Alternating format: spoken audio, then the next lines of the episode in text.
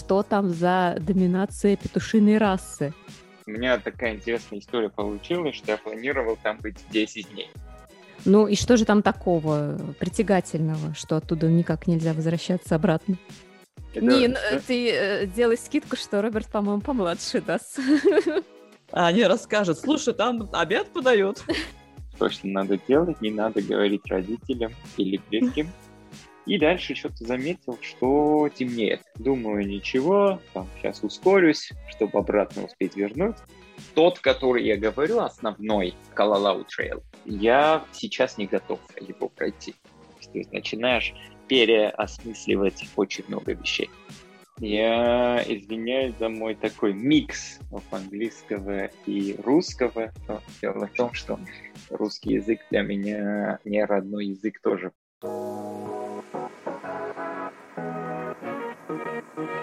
Ранним утром в российской провинции, поздним вечером в Нью-Йорке. Я звоню, чтобы расспросить. Я отвечаю, чтобы рассказать. А как там у вас в Америках? А да как тут у нас в Америках?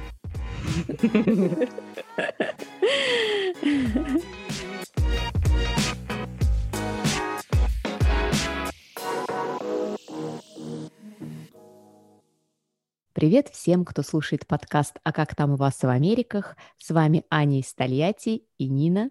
Нина. Из Нью-Йорка. Привет-привет. Привет-привет. Давно мы, мне кажется, не разговаривали про Гавайи.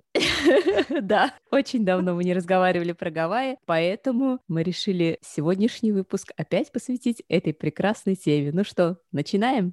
Начинаем.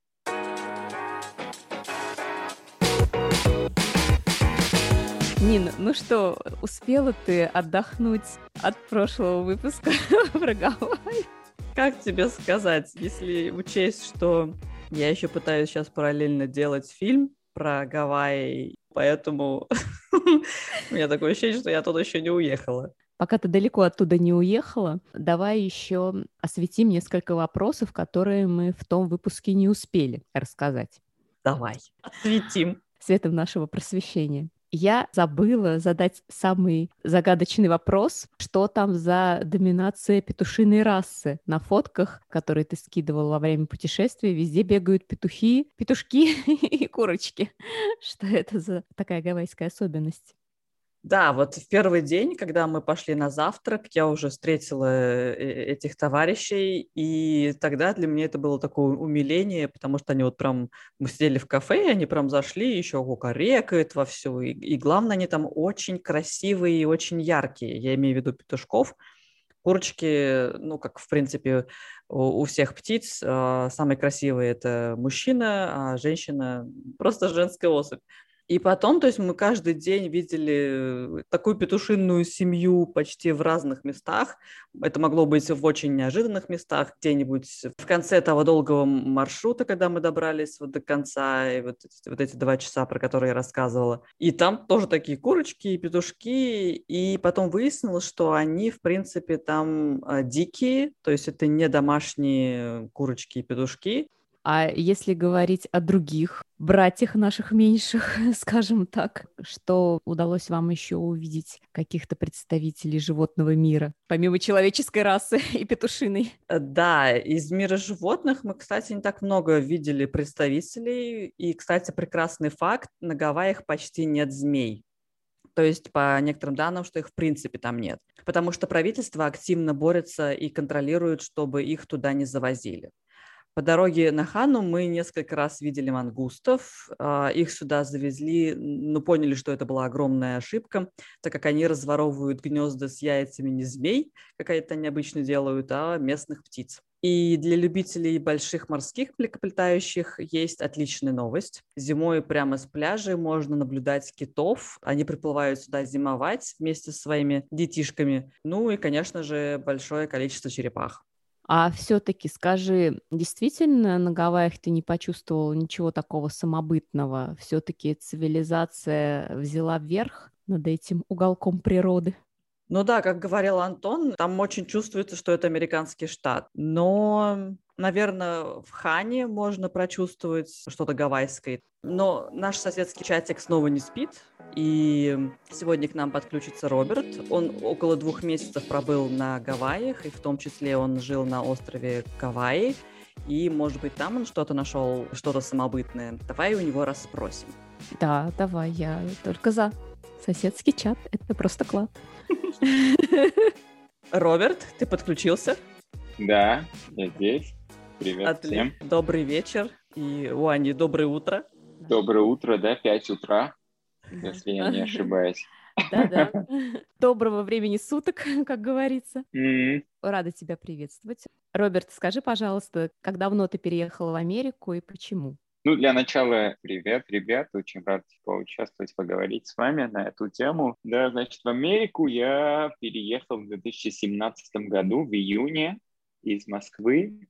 Э, Я сам армянин, родом из Армении, но из Москвы переехал в Штаты. Значит, в 2017 году я поступил здесь на магистратуру в MIT по финансам программа, и оно начиналось э, в июне 2017 Поэтому тогда я, собственно, и переехал в Штаты. Сейчас, получается, уже примерно 4 года. Дальше у меня учеба длилась 18 месяцев, и после него, ну, MIT находится в Кембридже, это рядом с Бостоном. После этого я сразу уже переехал в Нью-Йорк и начал работать. И пока что остаюсь в Нью-Йорке. И мы с Ниной говорим про Гавайи и остановились на том, что осталось ли в этом штате что-то самобытного, или все-таки цивилизация и принадлежность к Соединенным Штатам Америки поглотила все то, что было когда-то давным-давно. Да, такой интересный вопрос, на самом деле. Реально такой один из uh, the best experiences, что у меня было вообще в целом. И не только в Штатах, наверное. Вот эти два месяца, которые я провел на Гавайских островах, особенно, ну, большинство этого времени провел в Кауаи. И, скажем так, experience, он такой очень уник, но с другой стороны, если ты посмотришь на людей, как они живут и какого типа там национальности живут, то абсолютно нету такого впечатления, что там самобытный такой регион отдельный, в котором там много чего абсолютно другого нет. Мне кажется, а, уже в течение времени в целом а, не только Кауай, а и все вот эти Гавайские острова, они очень сильно взяли такие experiences от mainland США, да, и да, собственно, я думаю, что у них нету ничего такого уник, кроме как их special environment и их nature. Как раз хотела да, добавить, если посмотреть на историю Гавайи, то в какое-то время у них там даже запрещали гавайский язык и запрещали вот их обряды, поэтому, то есть, в принципе, они даже много что сделали для того, чтобы вот эту самобытность убить. То есть сейчас они пытаются это восстанавливать, но как бы все равно это, наверное, не так легко это сделать. Вот. Ну и да, Мне и плюс... кажется, особенно сейчас после work from home э, environment, когда все из mainland едут туда, вряд ли у них получится э, возвратиться к истокам. Я думаю, что они что-нибудь новую придумают культуру. Это вот как на Бали, мне кажется, тоже они там пытаются сделать Мгм. хипстерское место. Вот и на Гавайях. Это же не, не дешевый штат, поэтому туда тоже такие интересные Абсолютно люди не дешевый. едут.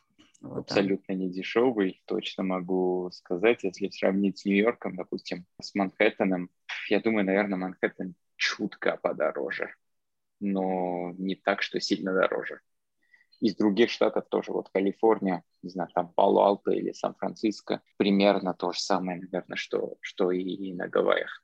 Поэтому в плане цены реально было дороже, чем я ожидал, честно говоря, потому что я ожидал все-таки э, меньше, чем Нью-Йорк. В принципе, Мгм. цена примерно такая же, сколько я плачу здесь в Нью-Йорке, э, ну, за такой же quality, да, типа, если сравнивать э, тот же самый quality, я думаю, примерно одинаково.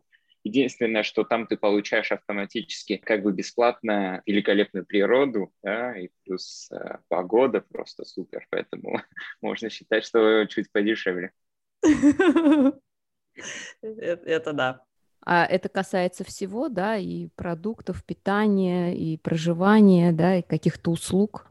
А, Вот смотри, если сравнивать еду, допустим, в центре Оаху, да, Оаху у них main island capital, Хонолулу или Вайкики. Вайкики — это вот самая центральная часть вот Оаху. Я бы сравнил цены в ресторанах примерно те же самые, что и в Нью-Йорке, в Манхэттене. Это про еду. Что касается разных таких activity, вот это, наверное, уже подешевле, допустим, там какой-то хайкинг или какой-то там каякинг из Нью-Йорка или из Калифорнии, думаю, надо специально поехать куда-нибудь, и потом, думаю, цены будут подороже, чем там, но это тоже естественно, потому что там, собственно, все этими занимаются постоянно. Скажи, ты на каких островах был? Я был на двух из них. Сначала я полетел на Оаху. У меня такая интересная история получилась, что я планировал там быть 10 дней. Но у меня были подозрения, что может мне очень понравится, и я останусь. Поэтому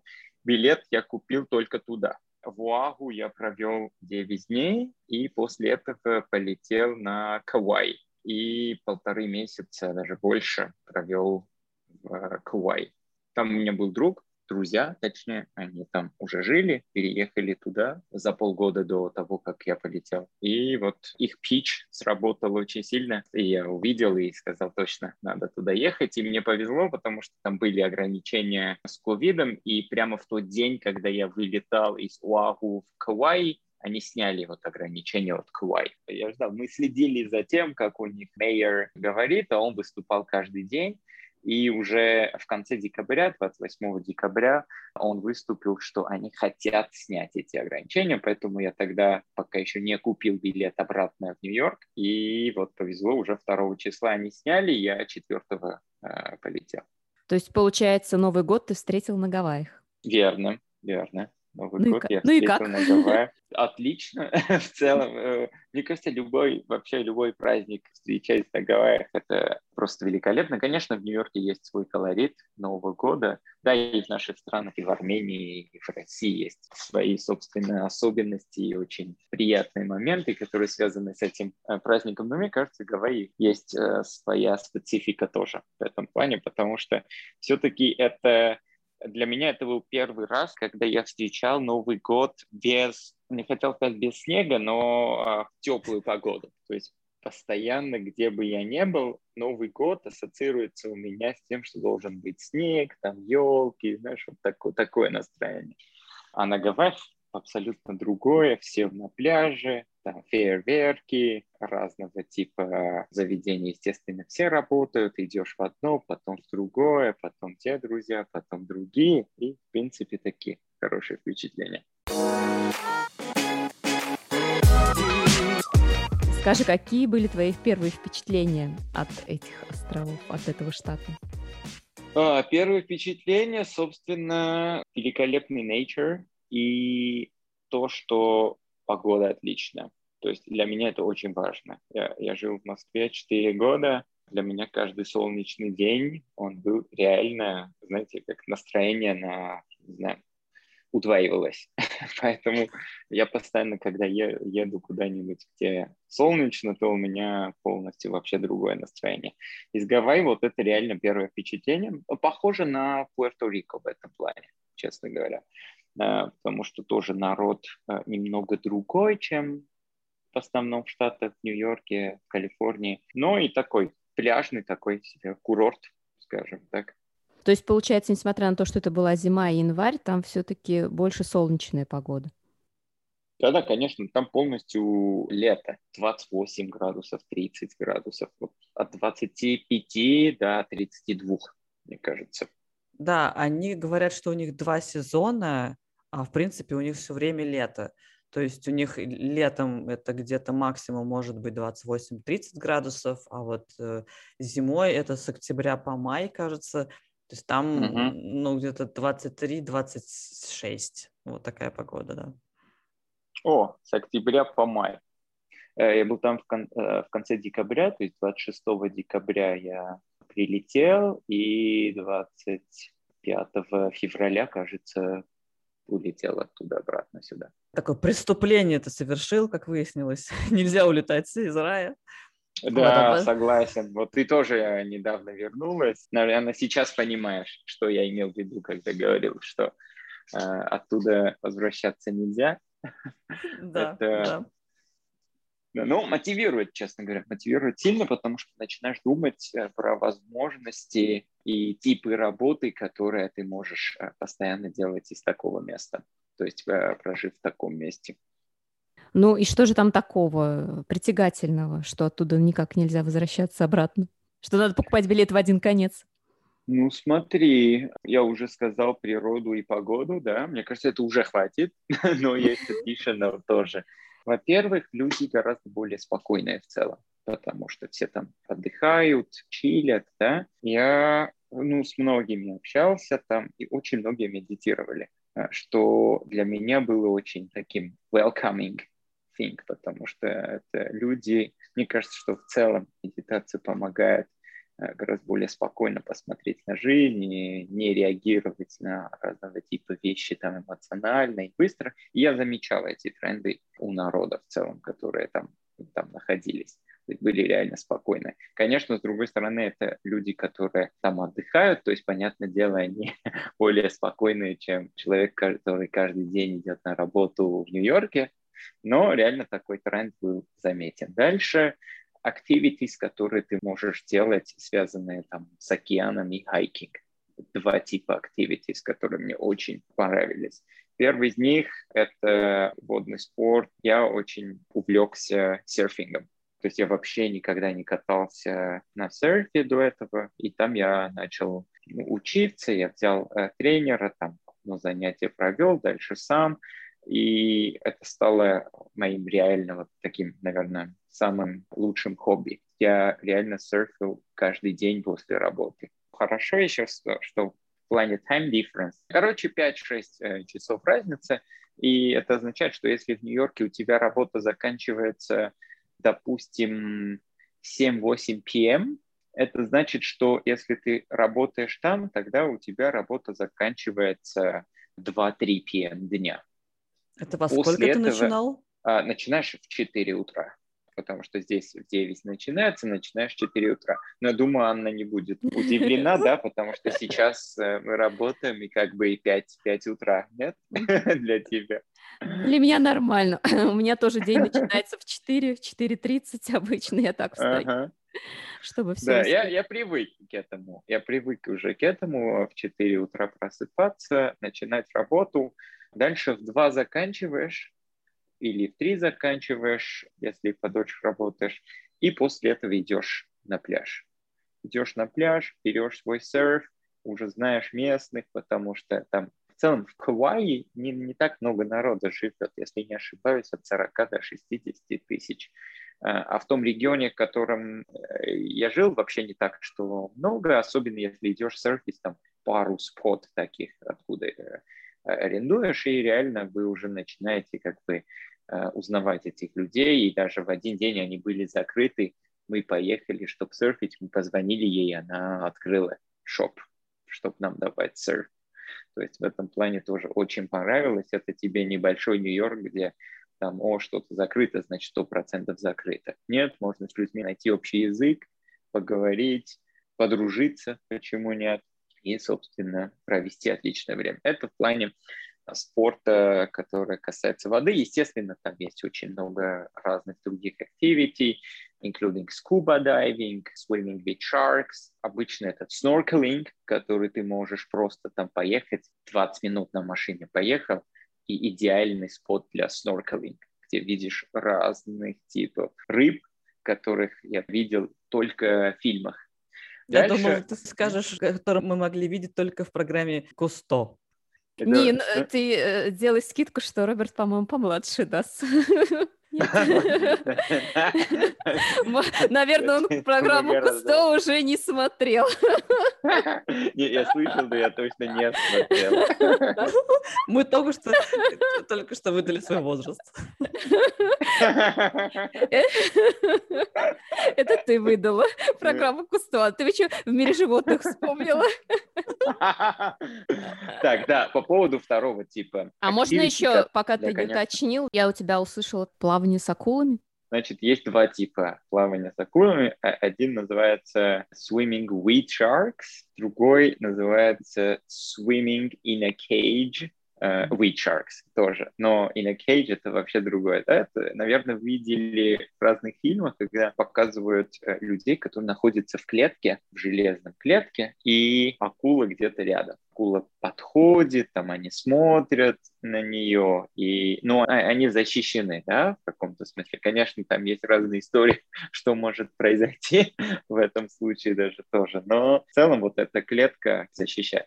Дальше есть swimming with sharks, в которой ты просто плаваешь с э, акулами и абсолютно без какой-либо защиты. Ну, конечно, там тоже local какой-нибудь тренер, который хорошо знает местности и знает, что там э, не было никакого случая.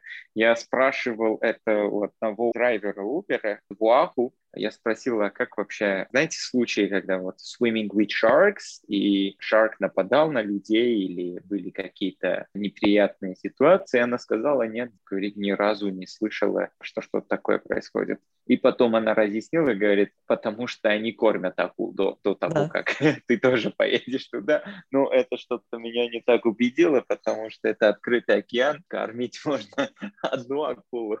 Ты не знаешь там, сколько еще есть рядом поэтому... А они расскажут, слушай, там обед подают. Конечно. А, да, другая приплывает, а тут обед плавает. Так что да. Да. В итоге ты рискнул с акулами? В итоге я с ними не рискнул, а Кейдж рискнул. О, а, в, в клетке? В клетке? Да, в да, клетке. Да, да, да, да, да, да, в клетке. Э, собственно, это такие впечатления, что точно надо делать, не надо говорить родителям или близким, что ты планируешь это делать. Он делает, потом рассказать. Я получал, я так, получал много, много дай-ка это... Давай, давай.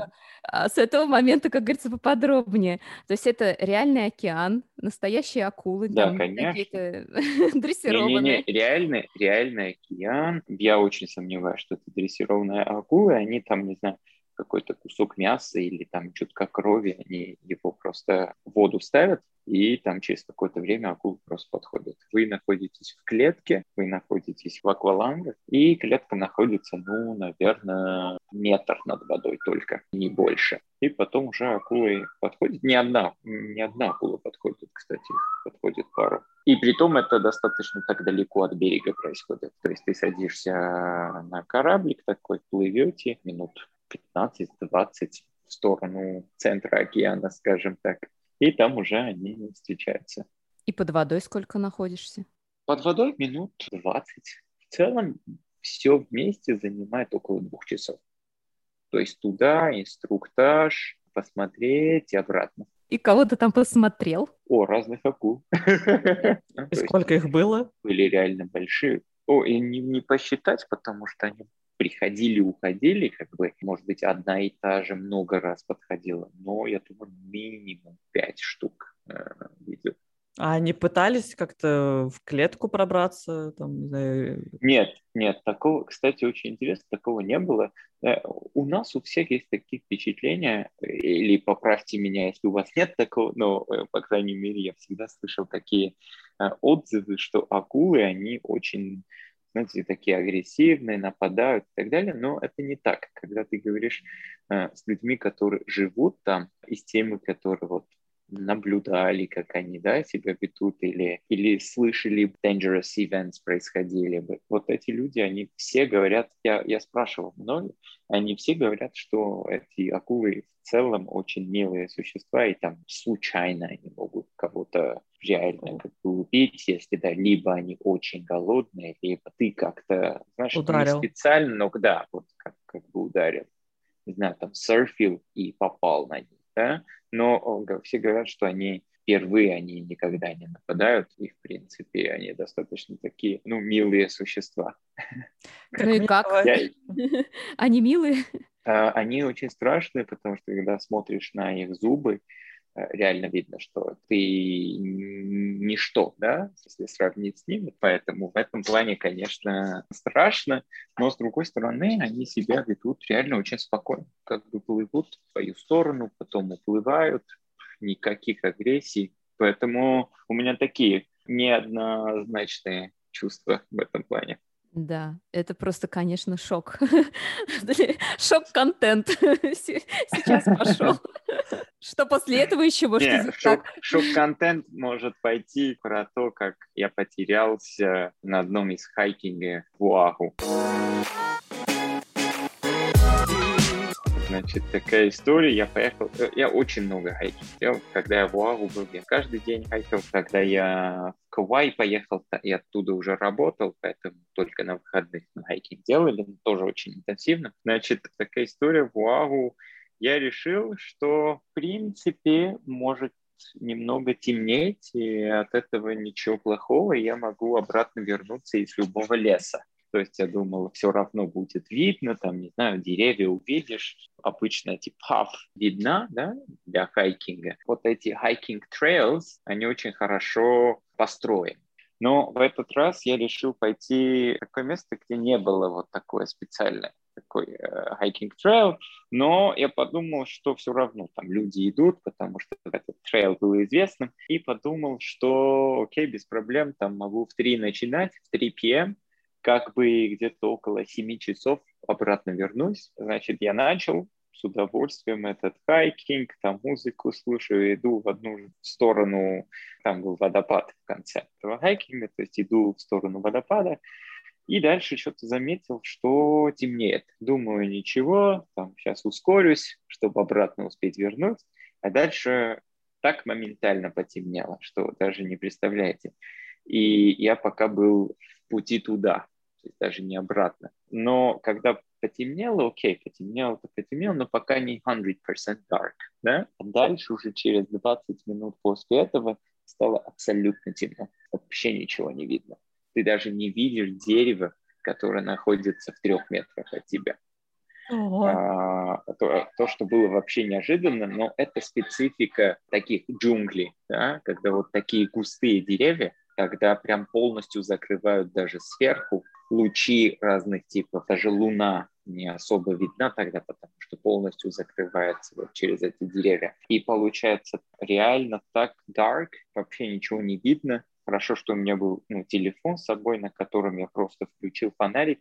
Даже с фонариком не особо видно. И мне повезло, что через, наверное, минут 5-10 я встретил другую группу тоже хайкеров, у которых были такие proper фонарики, реально такие большие. Прожекторы. И, вот именно, да. И их было четыре человека. То есть я там все уже соединился с ними и начал обратно просто оттуда, от этого места сразу обратно. И мне реально повезло, потому что я не знаю, что могло случиться бы, если бы я их не встретил. Я очень сомневаюсь, что я так легко нашел бы путь обратно. Конечно, другой, то, что там нету таких животных, которые могут, э, которые mm-hmm. опасны для тебя, да, то есть, в принципе, ночь мог и провести там в том же месте, пока там просветлеет. Но, да, вот поэтому совет такой, никогда не идите хайкинг, когда знаете, что есть вероятность, что потемнеет, и вы останетесь э, в лесу. Для меня был такой lesson, learned hard way. Ну, я бы, наверное, перепугалась, если бы в такой ситуации оказалась в полной ну, теме я... в джунглях. И я думаю, что я испугался. Конечно, в этот момент я понимал, что испугаться не поможет мне, да, но я реально был на чеку. Так, в следующий раз я точно первое, что посмотрю, это в который час я начинаю хайкинг. И запасешься фонариком-прожектором. Это вряд ли, наверное, просто вряд ли настолько серьезно отнесусь, я думаю. Да, еще вот одним не советую делать dangerous hikes, потому что вы посмотрите, вот если сделаете пару hikes, да, там Кавайи или Оаху, вы увидите, что есть реально dangerous моменты, где вы спокойно можете сломать там руку, ногу, а, или даже вообще еще посерьезнее травмы, в зависимости от сложности хайка. Есть такой мобильный application, реально советую всем, называется а, All Trail, и он показывает разные хайкс, он даже через GPS показывает, на какой части этого хайка ты находишься. Даже без интернета он покажет тебе, где ты находишься очень помогает ориентироваться. Но кроме всего прочего, они еще показывают, сколько времени ожидается тратить на этот хайк и еще какова сложность. То есть hard, medium или easy. Hard, они реально hard. То есть на hard каждый раз прямо опасно э, может что-то произойти. Мы пошли пару hard, потому что мой друг очень любил эти э, этот хайкинги, especially, которые очень такие серьезные хайкингс. Ну, один из них был с веревками даже. То есть ты поднимаешься, я поднимался в самую высокую точку Кавай Айленда. Мы даже купили перчатки специально, такие рабочие перчатки, потому что знали, что там есть веревки, и ты просто с голыми руками не сможешь э, это все делать. Это был, наверное, самый dangerous hike, который я делал. Это даже вдвоем опасно, потому что если с кем-то что-то случится, тогда там не ловит в многих местах телефон. Поэтому достаточно такие серьезные hikes, наверное, надо делать минимум втроем. Такие medium level вдвоем, easy можно и одному. Ну да, и Кауаи же знаменитый большим количеством именно опасных маршрутов. Есть десятка опасных, и на Гавайи, наверное, два-три таких самых опасных маршрутов. Правильно говорю? Да, да. Значит, э, в Кауаи есть так называемый Na Pali Coast, где есть этот Kalalau Trail. Kalalau Trail, он является прям реально великолепным хайкингом. Реально великолепный хайкинг. Дальше идешь, доходишь до Kalalau Beach. Kalalau Beach, он известен тем, что ты до него можешь добраться либо через Kalalau Trail, либо через океан, либо через вертолет. То есть нету другого варианта. Там, там на машине или там через другой trail ты не сможешь добраться, потому что там прямо все скалы. Kalalau Trail, он, кажется, 11 или 12 mile, но в одном моменте называется Crawler's Ledge, кажется, называется. Это самый опасный момент, который длится, наверное, минуты две, но там реально можно упасть и, и все, уже погибнешь. И он считается один из, кажется, один из десяти самых опасных trails.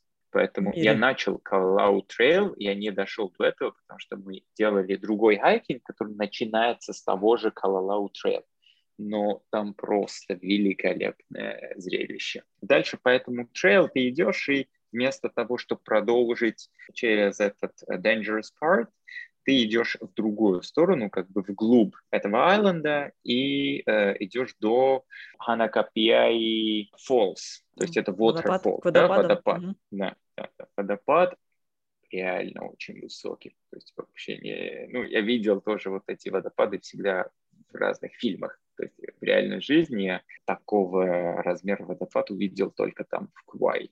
Реально такое зрелище. И еще дает очень сильную энергетику. Поэтому а, если будет возможность э, поехать в Куай, точно попробуйте этот фолс. То есть вот если пойти вглубь, то там не опасно. То есть там, в принципе, обычный хайкер там сможет а, знаешь, ползти. там тоже, да, ползти правильно. В разных местах ползли реально. Знаешь, это тоже считается как, ну, классифицируется как hard, это Танакапия и Falls.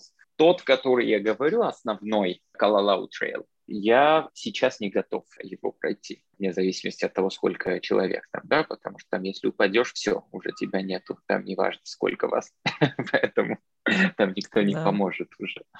Знаешь, что очень интересно, то, что тоже хотел добавить, погода может измениться в течение пяти минут. То есть у тебя нету такого контроля. В целом, наверное, надо просто выбрать сезон, да, и тогда шансы, шансы побольше, что не попадешь под такую плохую погоду. Но в течение дня погода может меняться, может быть очень солнечно, вообще без ветра. Через буквально пять минут может идти проливной дождь и очень сильный ветер.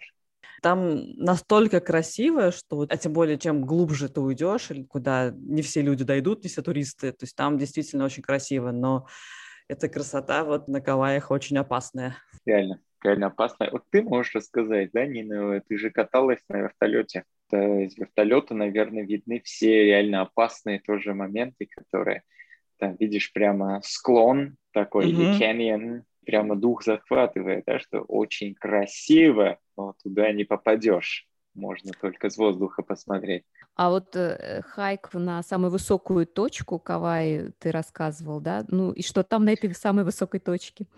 знаешь, как из, вот из этих точек ты видишь прямо весь айленд.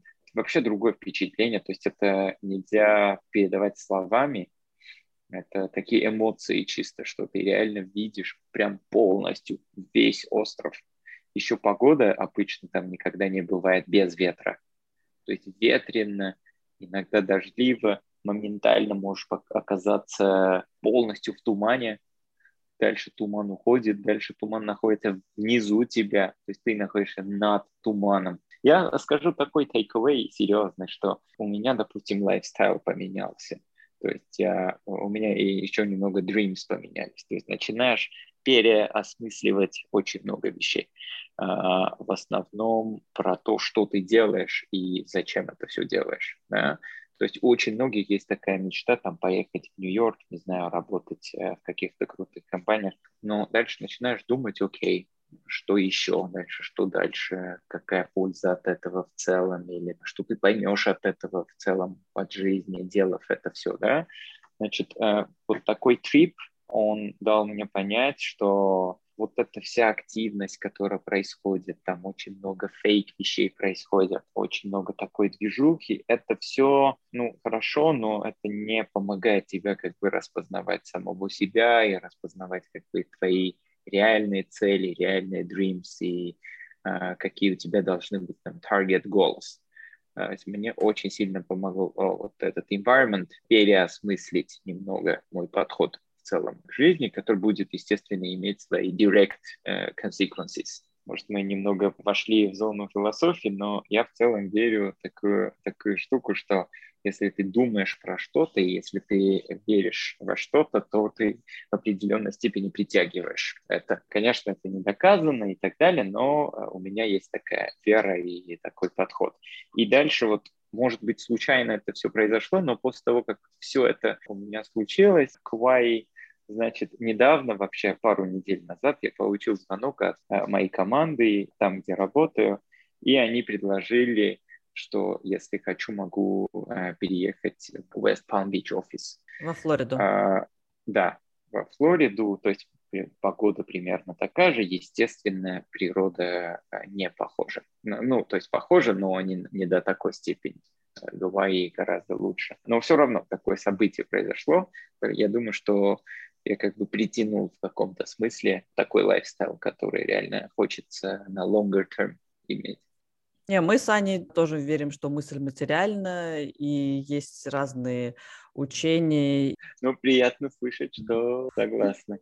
Нет, но это не только из сферы веры, это из сферы науки, потому что есть и ученые, например, Вернадский, который доказал существование на сферы, сферы разума. Mm-hmm. И даже Татьяна Черниговская, которая... Наши российские, я тут за российскую науку.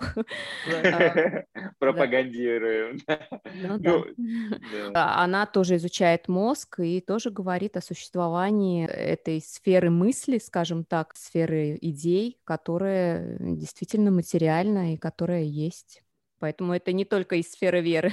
Я полностью согласен. Я, я столько раз это уже увидел на себя, что просто не, не верить к этому у меня лично пока не получится.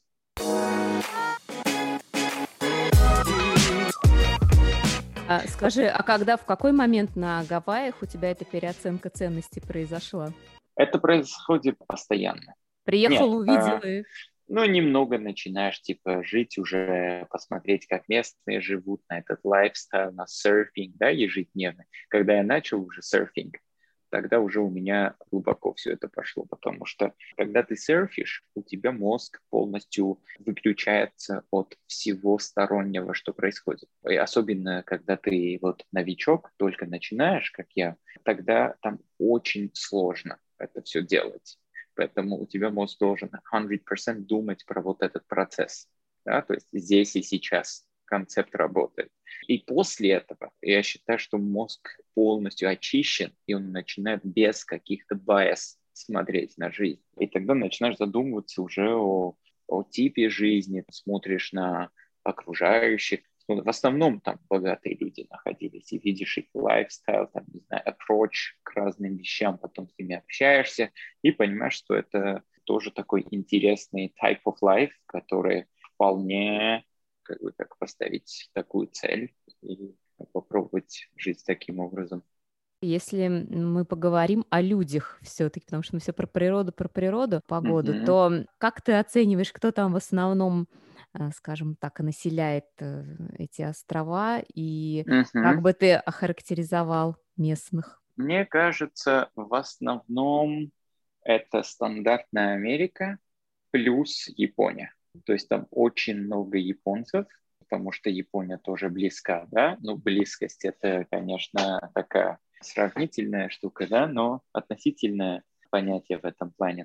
И все остальное, стандартная Америка, наверное, китайцы, э, афроамериканцы, из Мексики не так много, но тоже как бы в такой пропорции, наверное, в какой увидишь в Нью-Йорке. Примерно можешь представить Нью-Йорк плюс Япония. Ну и, и на релаксе. И на релаксе. С местными ты не стал, с местным населением, там прям гавайцами ты не сталкивался? Знаешь как, гавайцы, э, там нет такого понятия, как гавайцы. Там есть, я разговаривал с человеком, э, ну, который родился там, он родился там, он вырос там, но он не считает себя гавайцем, потому что у него только прапрабабушка прям была такая из тех гавайцев, которые считаются местными гавайцами. И там их количество даже очень-очень ограничено, вот которые ты называешь местные гавайцы, они называют местных гавайцев вообще там специфических очень людей, которые и по-другому выглядят, и их все местные тоже знают, они какие-то как бы авторитеты в этом плане. Очень многие, кстати, оказались там, там, не знаю, допустим, 10 лет назад поехали туда и так и остались. Они родились в Калифорнии, кто-то родился там в Ohio, особенно в Куай. Э, знаете, э, Куай такой маленький островок, то есть я бы не представил свою жизнь там, там, не знаю, больше там двух лет, да, потому что он маленький. За эти два месяца я сделал там почти все хайкинг. За полгода делаешь вообще все, что возможно. Но разговариваю с девушкой, говорит, она уже 10 лет как там, ей там очень нравится. Она приехала вот 10 лет назад из Калифорнии, вообще все супер, э, никогда не скучно. Ну, наверное, такой тип людей, да, но там часто встречаешься. Mm-hmm. Ну, ну, это вот, который любит с утра до ночи, например, серфить или начинать день с серфинга и вот уже не представляет себе такую жизнь. Таких немного я увидел и поговорил. Те, которых видел, ну, там, знаешь, Uber драйвер, просто mm-hmm. в баре каком-нибудь. Да, но таких специальных э, серферов что-то не помню. Но я mm-hmm. думаю, это очень логично, даже там точно будут э, те, которые поехали серфить, так и остались. Потому что один из очень хороших серфинг-спот называется Sunset Beach. Обычно иногда еще и называют Pipeline там происходят очень такие известные surfing competitions. Он находится в Уаху. Поехал туда, да, я, кстати, вообще не знал про это. Я просто решил на машине покататься как бы по всему острову, посмотреть, как выглядят разные там части острова. И дальше еду, еду и вижу, что там рядом с берегом очень много машин припарковано. Я решил, что там, значит, что-то происходит, надо пойти посмотреть. Пошел на пляж, а вижу там уже камеры, и вижу там огромнейшие просто волны и серферы. И эти серферы, они, многие из них даже были в шлемах, потому что это реально очень высокие волны и очень опасно там серфить. Ну, все они, естественно, были профессионалы, и было такое зрелище. Я никогда не представлял, что такого размера волны реально существует. Потому что я видел каких-то там, не знаю, видео в Ютубе или в разных фильмах, да, фильм про серфинг, всегда думал, о, это, наверное, там пару раз случилось, они сняли и типа кадр по-другому показывают в разные разы. Но вообще нет, реально увидел это в Sunset Beach, такие мега волны дает энергетику даже просто смотреть на них. Сейчас поясню, pipeline — это труба. Волны заворачиваются mm-hmm. в такую трубу, я извиняюсь за мой такой микс английского и русского. Но дело в том, что русский язык для меня не родной язык тоже, поэтому не так, что я после четырех лет в Штатах стал, знаете, таким э, американизированным и начал использовать эти слова просто иногда вот реально я четыре года жил в России, уже получается, что четыре года жил э, в Штатах, поэтому у меня иногда слова приходят так параллельно. Да нет, все, в принципе, все понятно. У нас аудитория продвинутая. А скажи, а эти два острова как-то отличаются друг от друга? Или для тебя они слились в один образ? Сильно отличаются. В Уагу есть реально большие города. И много-много народа живет, инфраструктура, автобусы, Uber, Lyft спокойно работает. И природа похуже. Природа гораздо хуже, чем в Кауай. Когда уезжаешь в Кауай после Уагу, первое впечатление то, что природа реально восхитительная. Дальше второе впечатление, что надо заказывать Uber или Lyft от аэропорта в дом, да, который берешь. Открываешь application, открываешь ну, Uber, допустим, и видишь, вообще нету машин удивляешься, дальше гуглишь, и видно, что не особо работает Uber, э, тем более лифт. Дальше в аэропорту там кого-то спрашиваешь, как можно такси брать, они дают тебе какой-то номер телефона, ты звонишь, кто-то отвечает, этот чувак подъезжает в аэропорт, берет тебя, и оказывается, что у него есть Uber, но он его особо не использует, и количество всех Uber-драйверов, кажется, 12 был э, момент времени, когда я там был, и они все друг друга знают. Это реально маленький такой городок. Гавайская деревня. Гавайская, да. Гавайская. Гавайская деревня, да. Скажи, а есть там какая-то гавайская кухня традиционная или нет? Наверное, можно что-то подобрать, чтобы прям специфично гавайское я, я не заметил, но есть разные штуки, которые они любят и они часто готовят. Один из них, который я полюбил, это хули-хули чикен. Это них курица в определенном соусе, и который они ну, делают гриль, но постоянно крутят. То есть хули, вроде бы это слово там хули называется там крутить. Э, очень мне понравилось, реально великолепная штука. Я очень часто его заказывал, кстати. Но еще то очень э, интересно связано с этим э, едой. Я не знаю, откуда они берут кур, но э, во всем Пуаву и Кавайи очень много кур.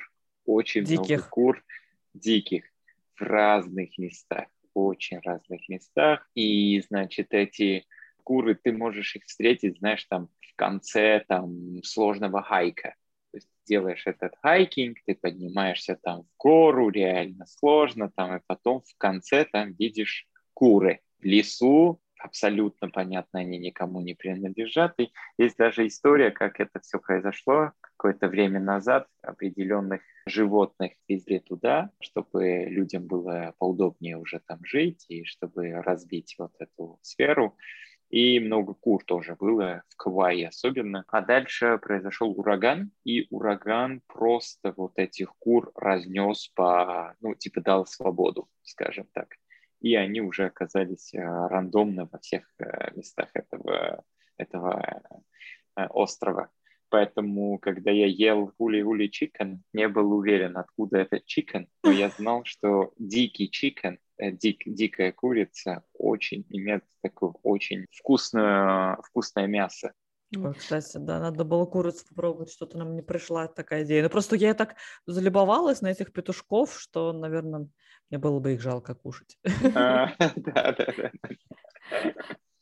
Какая у нас прекрасная кольцевая композиция получилась. Петушками начали и петушками закончили. Мы просто в начале разговора с Ниной, я как раз спрашивала, что там за нашествие петушиной расы на Гавайях. Везде у тебя на фото куры. Я часто выкладывала. Да, да, реально, реально, там везде куры. Просто это было удивление. Я думаю, что надо уже завершать нашу прекрасную беседу. Спасибо большое, Роберт. Очень было интересно. И такая другая сторона открылась Гавайев по сравнению с Нининым рассказом. Спасибо тебе большое. Спасибо вам тоже большое. Очень э, реально интересный и продуктивный разговор, мне кажется, получилось. Э, для слушателей тоже, вот, наверное, получит какую-то пользу, если примут решение поехать на Гавайи, знают, что их ожидает. Дальше можно какие-то определенные вещи загуглить тоже, и получится отличный отдых. Спасибо, Нина, спасибо, Анна, за организацию и за отличный разговор. Да, спасибо тебе огромное, что нашел время поговорить с нами. И спасибо огромное за твои истории. Конечно, конечно, с удовольствием. Давайте, пока. Давай, тогда пока-пока. Ой, прям Ой, да. Мне очень понравилось то, что мы смогли даже какую-то философскую часть таких отпусков или такого времяпрепровождения на островах затронуть. Когда люди, видишь, и Роберт тоже туда поехал сначала вроде бы в отпуск, да, он поехал без обратного билета, но и потом остался на два месяца это просто вот э, можно только позавидовать, что была у него такая возможность, но просто вот интересно, да, вот как вот у людей что-то переключается, что он резко, например, меняет свои планы и остается на какое-то время или некоторые на всю жизнь. Ну да. Процитирую своего любимого Ричарда Баха, можно обрести покой среди хаоса, можно быть несчастным в раю, все это лишь форма воплощения твоего духа. Поэтому, наверное, когда ты находишься наедине с природой, твой дух как-то укрепляется и берет вверх над твоим разумом, образом жизни и всем остальным. Он тоже хорошо заметил, что вот здесь, когда мы живем в вот этих э, бетонных джунглях, ты как будто бы отделен немножко от природы. Хотя у нас, в принципе, знаешь, по набережной ходят утки и утята. То есть немножко природы у нас есть. И скунсы бегают иногда. И скунсы. Но да, но все равно как бы вот этот вот ритм и да, все эти здания, они немного заглушают твои мысли, твое уединение с природой. И только вот там вот на, на таких островах, получается, ты вот можешь как-то расслабиться и, ну, и о чем-то другом задуматься. Но это, опять же, конечно же, если вспоминать пирамиду Маслоу, видимо, на таких островах ты можешь попасть, когда у тебя есть и возможности, и, и время, но все равно. Да. Ну как, будем подводить итог нашей гавайской истории? Да, ну, гавайская история, конечно, очень обширная, много чего мы нового узнали, но также много чего еще и не рассказали, поэтому я думаю, что мы поставим многоточие, но не точку да, если не сами долетим до других островов, то найдем с кем поговорить.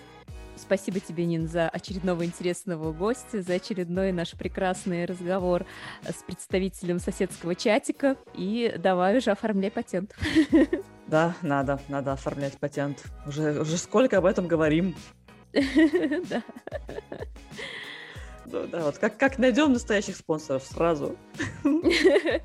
Так, кто там нас... Кому мы еще привет не передавали в этом Давай, не нуль, иди работай над фильмом. Хорошего тебе настроения и просветления. Да, спасибо огромное, и я тебе тоже желаю отличного дня и мысли там позитивно, чтобы мы смогли запатентовать наш подкаст. Я думала, что мы смогли встретиться. И, э, да, да. И чтобы могли встретиться, во-первых, уже наконец-таки. На Гавайях. На Гавайях. Вот, вот, вот, вот, вот у тебя сегодня задание на день. намыслить, наколдовать встречу на Гавайях. И нашим слушателям мы тоже желаем прекрасного настроения, хорошего прослушивания на всех платформах подкастинга. Слушайте нас на Apple подкастах, Google подкастах, Яндекс Музыка, Spotify и мыслите позитивно. А также оставляйте свои комментарии в нашем телеграм-канале или же в одноименной группе ВКонтакте. Пока-пока. Пока-пока.